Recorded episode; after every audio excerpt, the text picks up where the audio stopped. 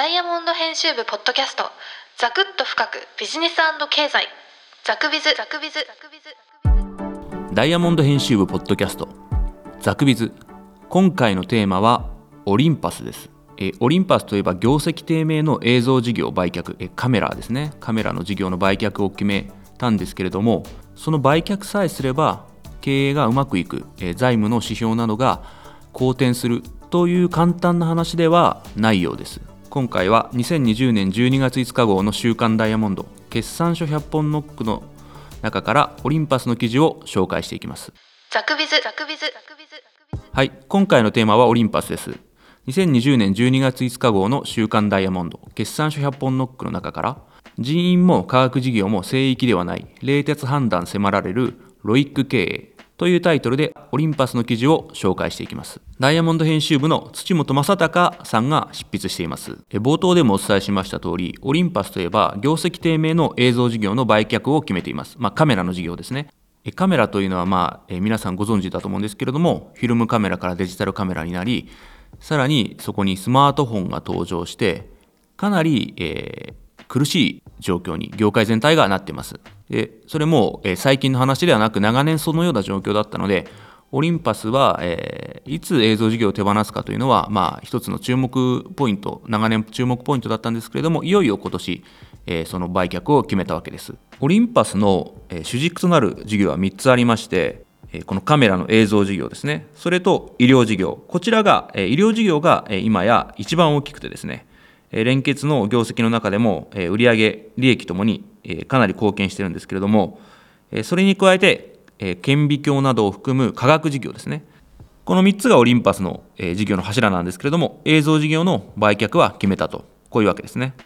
ただし足を引っ張っていた映像事業カメラの事業ですね。売却をしたら経営が好転するのかと。どうもそういうわけではないようです。まず映像事業をファンドに売却するにあたり黒字化を見込める事業構造にした上で売却せよという条件があったそうでそのため売却するのにもかかわらず費用がかかってしまったとこれが、え今回決算の足を引っ張ったわけですけれどもでこの記事ではその最後の断末魔のような映像事業の費用の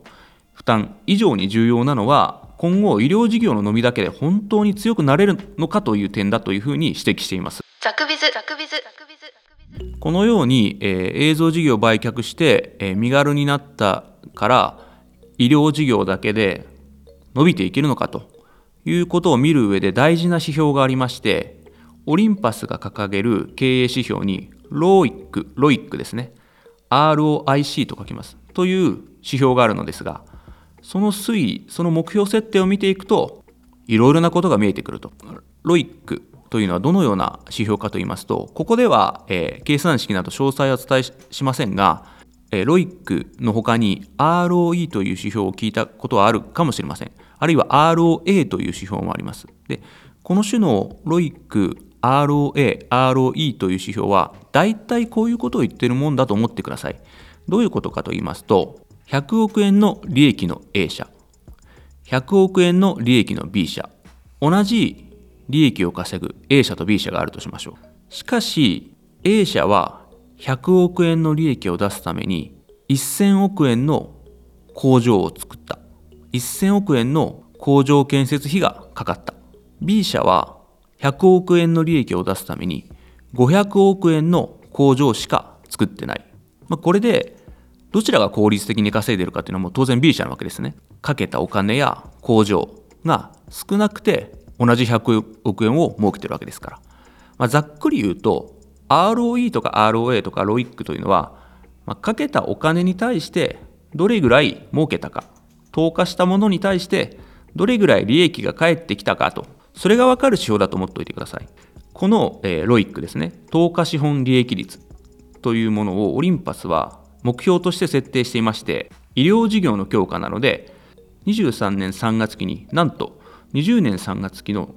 比べて約2倍の20%超へ到達させると言っています。ロイックを改善するためには営業利益を改善するとロイックも改善する構造になっています。ですので営業利益の改善が重要になるわけですが実はオリンパスの営業利益率というのは、えー、10.5%なわけですね。でライバルともいえるテルモは17.6%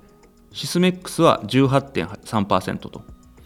いうふうに、えー、ロイックの計算に使う、えー、営業利益の水準は他社と比べても低いわけです。でこちらは、えー、映像事業の売却を加味されてませんがこれを加味した場合でも12.4%と決して高くないわけです。でこのように高い目標を達成するためには医療事業の伸びだけでは難しいのではないかというのがこの土本記者のこの記事の見立てであるわけです。じゃあどうするのかといったら、まずは人員の削減が想定されるのではないかと。まあ、ロイックの計算式はここではお伝えしませんが、え人員を削減すればロイックは向上しますので、え人員の削減に進むのではないかと。実際、ここでアナリストの方が記事に登場してコメントしてくださっているのですが、え連結従業員数に占める本社管理部従業員数の割合というのが、富士フイルムホールディングスは2%、テルモは3%、アサヒインテックは5%なのに対して、オリンパスは6%と、まあ、本社の間接部門が多いので、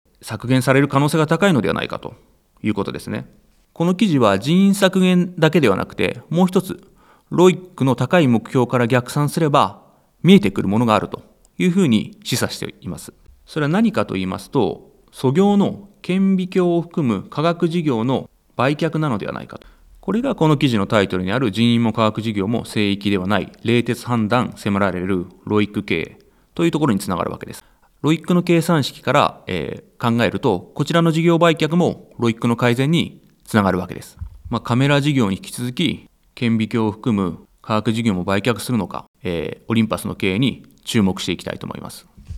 ザクビズザクビズ本日は最後までお聞きいただきありがとうございました。記事をご覧になりたい方は、ポッドキャストの詳細にある URL をクリックいただければと思います。ではまた。